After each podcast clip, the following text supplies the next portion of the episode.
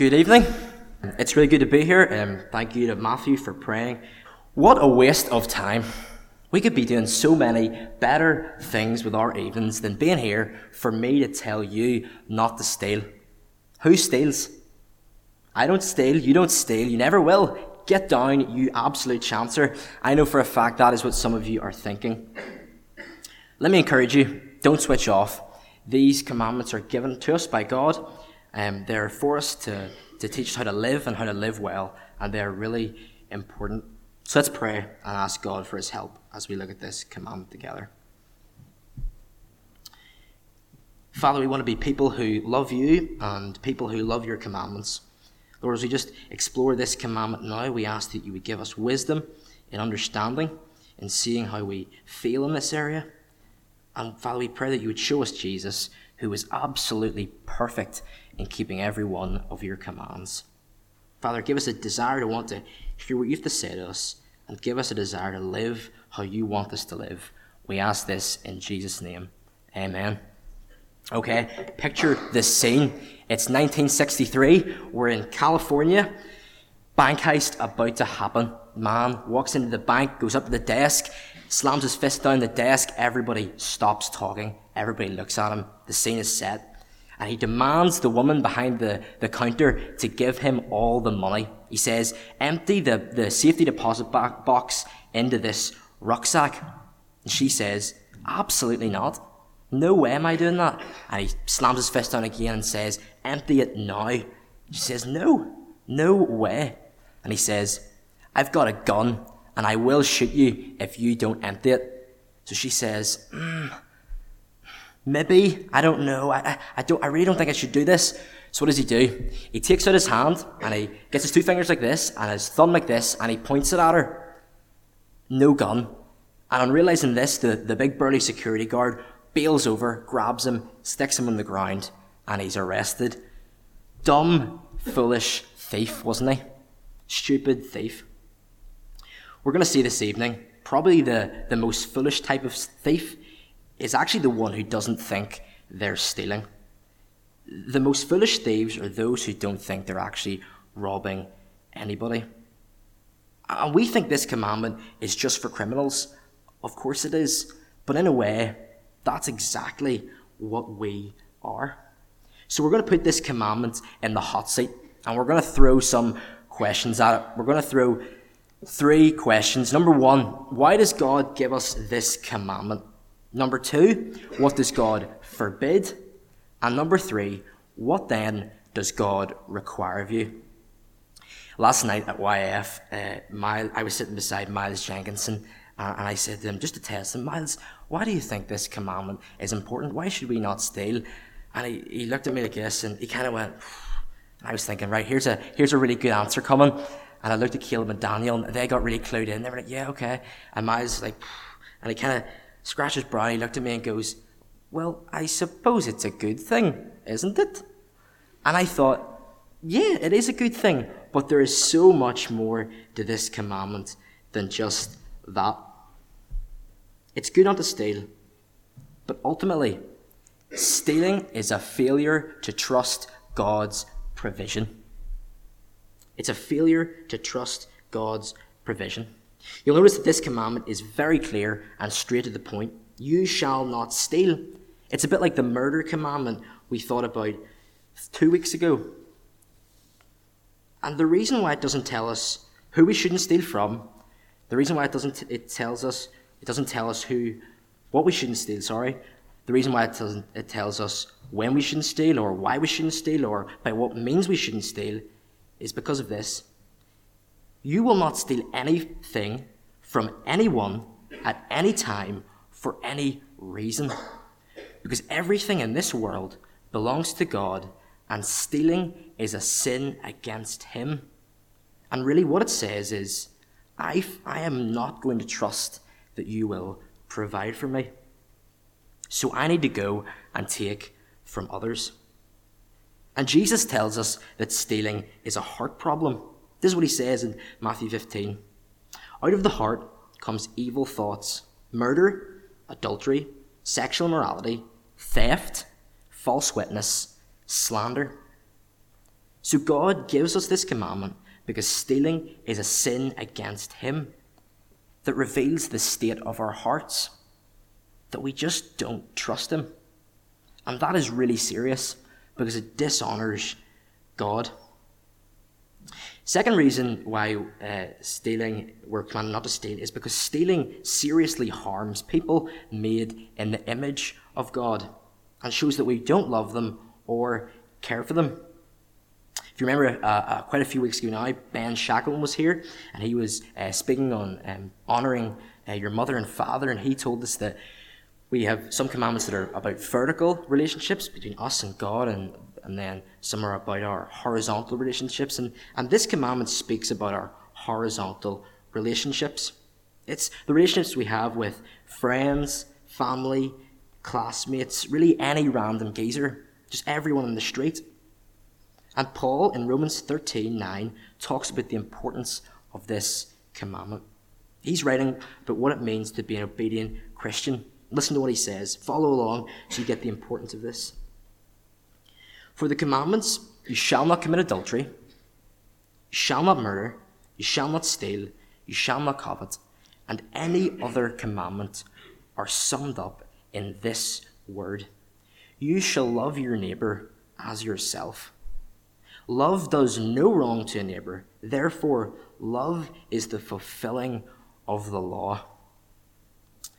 Wonder if you've ever been stolen from.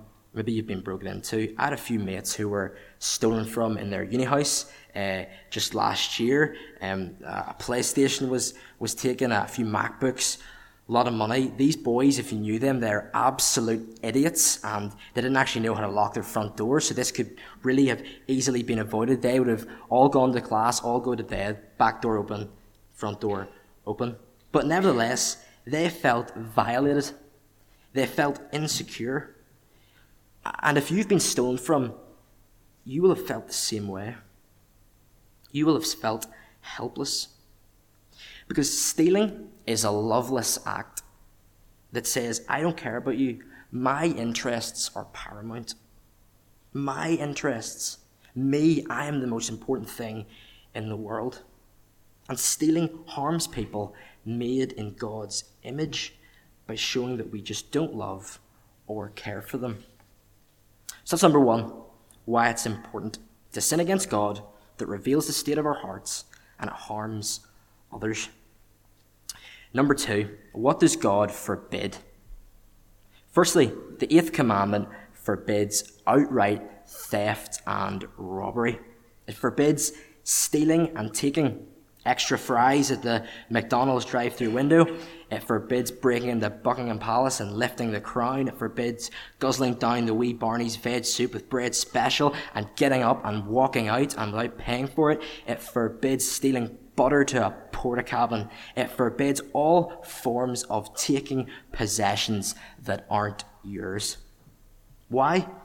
But because if everyone just could just take, there would be absolute, utter chaos. Think about that, that Black Friday, those Black Friday scenes in Tesco's. You know the one where you see all the, the smicks beating each other off over the head to see who gets the toaster? Those ones, absolute catastrophe. Theft and robbery shows how selfish people's hearts are. And it dishonors God because it's rebellion against Him. Hands up if you've ever watched the Oceans movies. You know, Oceans, yeah, some, some of you, yeah. They're, they're really good movies. They're about bank heists, and uh, George Clooney, he always gets this, this team of, of um, of criminals together, the very best. He's got Matt Damon in there, he's got Brad Pitt, and they get together and they go and rob banks and they take. And watching those movies, I always think, I kind of want the criminals to get away. I want Brad Pitt to get the $80 million and, and escape into the sunrise. And I suppose that's because we think that stealing, well, it's not really as bad as murder or adultery. And yeah, some forms of stealing have become acceptable to us, and we don't actually realize they're stealing. So, to make this applicable to us, whether you're a Christian here, whether you're not, I want to look at some ways that each of us steal. And really, when we're honest, they're just ways that we break this commandment. So forbids outright theft and robbery, and it also forbids cheating. Cheating? Well, picture the scene. You're sitting in the cloakrooms at Portadown College. It's 1.43 p.m., two minutes until the end of lunch. You have your GCSE English Literature Controlled Assessment coming up in only seven minutes' time. The file block is out. The absolute monstrosity that is Juno and the Paycock lies open in front of you. Your pen is at work. Your hand is agony. But you know if you can write down all the facts you know about Joxer Daly, slip it into the, the blazer, do this, the cheeky switcheroo when you get into class, the marks are secure. Is that stealing? That's not really stealing. Is it? That's kind of just, you know, helping myself. Well, cheating is stealing another person's ideas and it's dishonesty. Cheating our classmates, our teachers, our colleagues shows, according to Paul, that we don't love them or treat them as we want to be treated. And we're actually just harming them. A survey was done a few years ago uh, uh, around cheating in schools in the United States, and 80% of students say that they cheat to get good grades. It's not because they didn't bother studying. So that would show that cheating is stealing for our own selfish gain. What cheating says is me, me, me.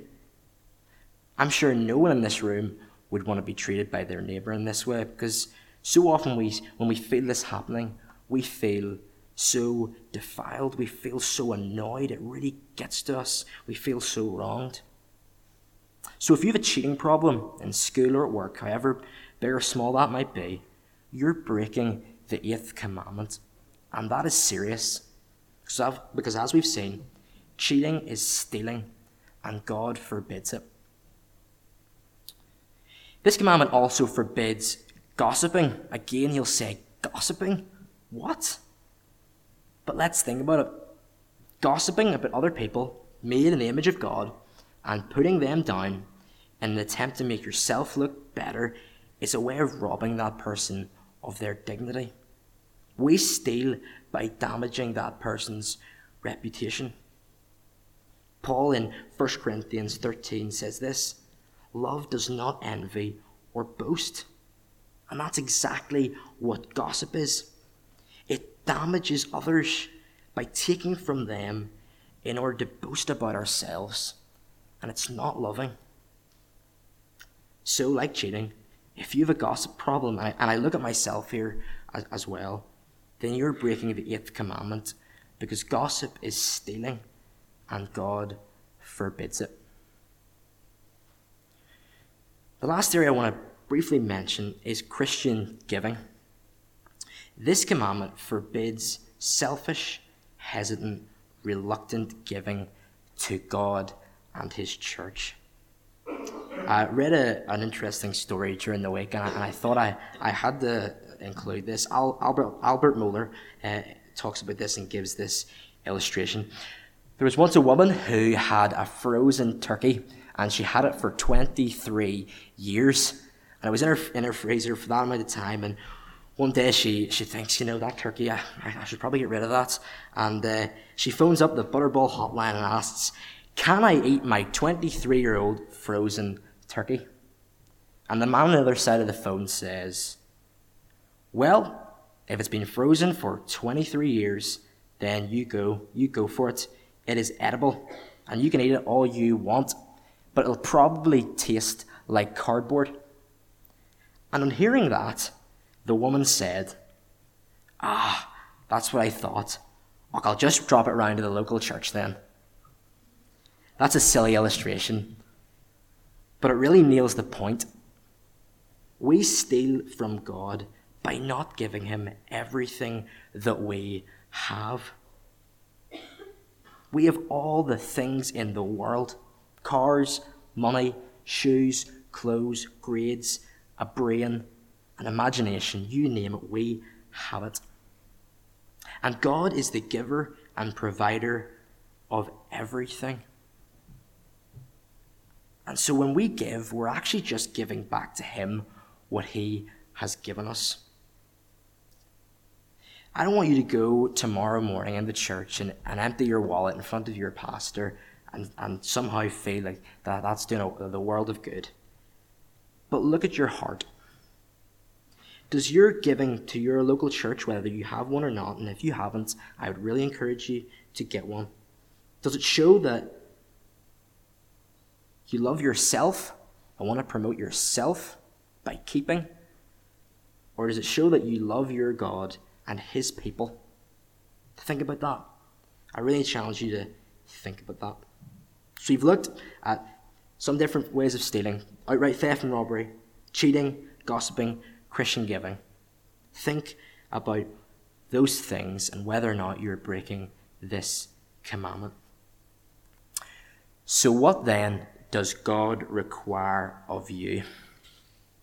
God's word just doesn't command us to stop stealing, but it gives us really clear advice and guidance on what we should do instead. This is what Paul says in Ephesians 4. Follow along. Let the thief no longer steal, but let him labor, doing honest work with his own hands, so that he may have something to share with those in need. So, three things here stop stealing, work honestly, share with those in need. Stop stealing. Stop stealing, stop taking, stop gossiping, stop withholding. Now, that sounds very, very easy. But this command goes a little deeper than just changing our actions. Because how can we expect someone who cheats and steals and takes just to completely turn his life around when reading that? How can you expect that? Remember what we said stealing is a heart problem, which says, I don't trust God's provision and so I need to steal. So, using all your power of self denial to not cheat or take or whatever are all short term changes. I think what Paul means here is let the thief no longer steal by having his heart transformed. So that you go for, from not believing to believing that God will provide for you. Here's one way we can be transformed by believing the promises of God. If we truly believe that the God of the universe, creator of heaven and earth, will supply all our needs according to his riches in glory in Christ Jesus, none of us would steal. None of us would gossip. None of us would cheat. We would give everything. And that is what Paul is saying. Don't steal, but be transformed by believing in the promises of God. Paul continues uh, and he tells us what we should do instead by saying we should do honest work, or you should work honestly.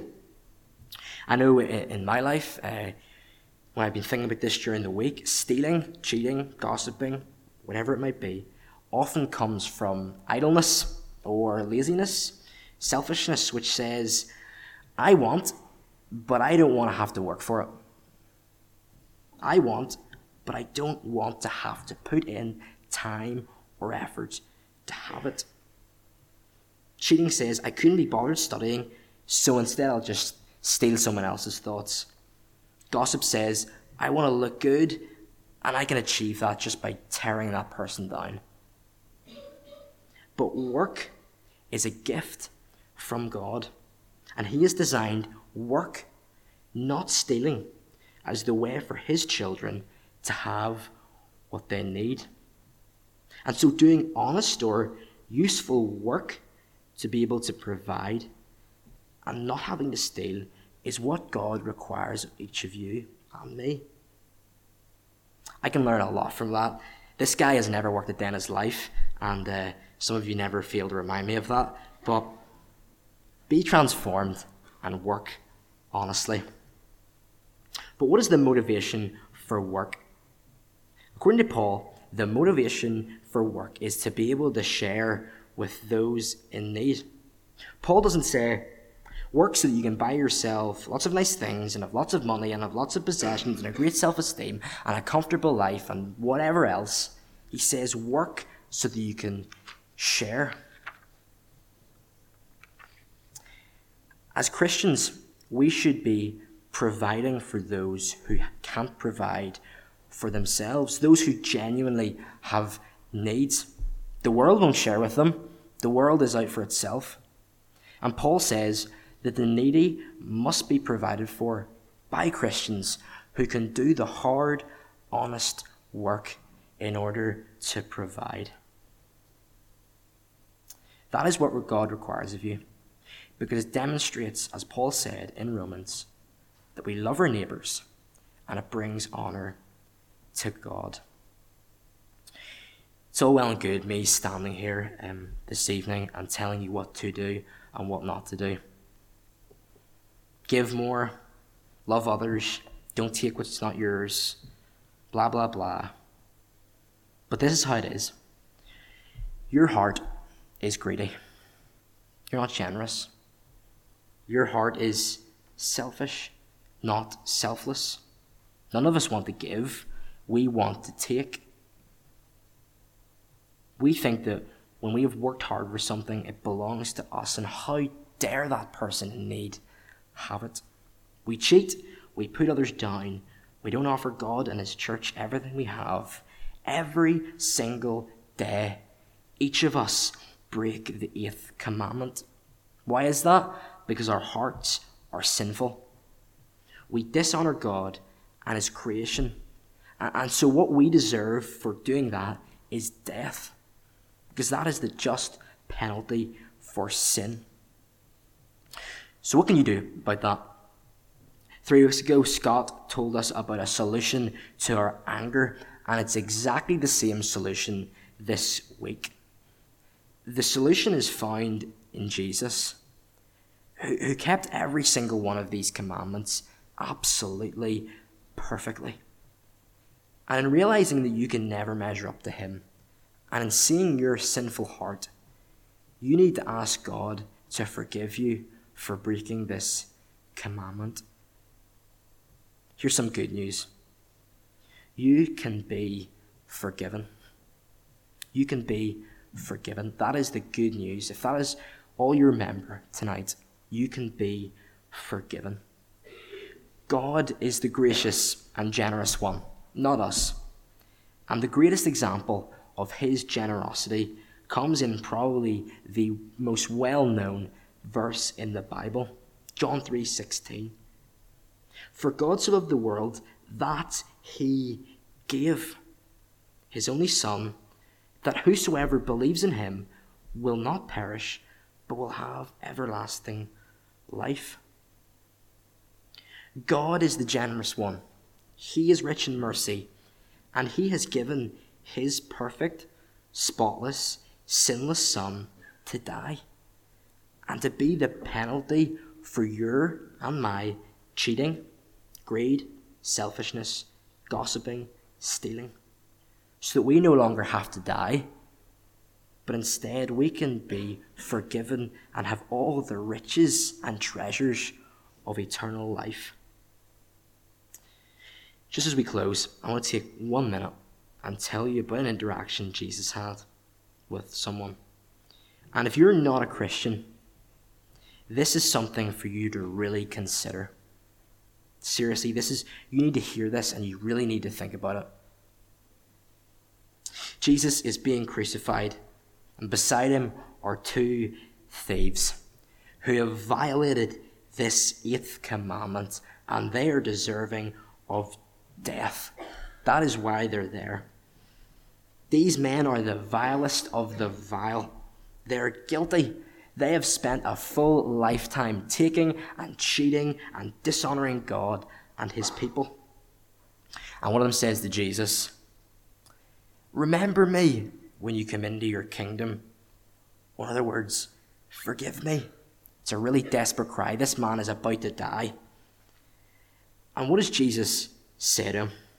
Is it, No, you're too vile? Is it, No, you don't deserve saving?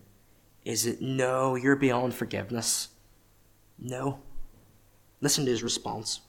He says, Today you will be with me in paradise. The thief, an absolute violator of this commandment, in a single moment was forgiven. And Jesus, this evening, offers you that forgiveness.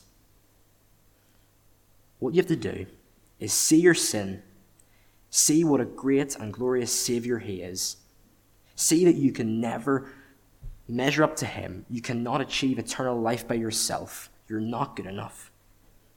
But instead, trust in Him and repent, and He is faithful to forgive you. Let's pray together.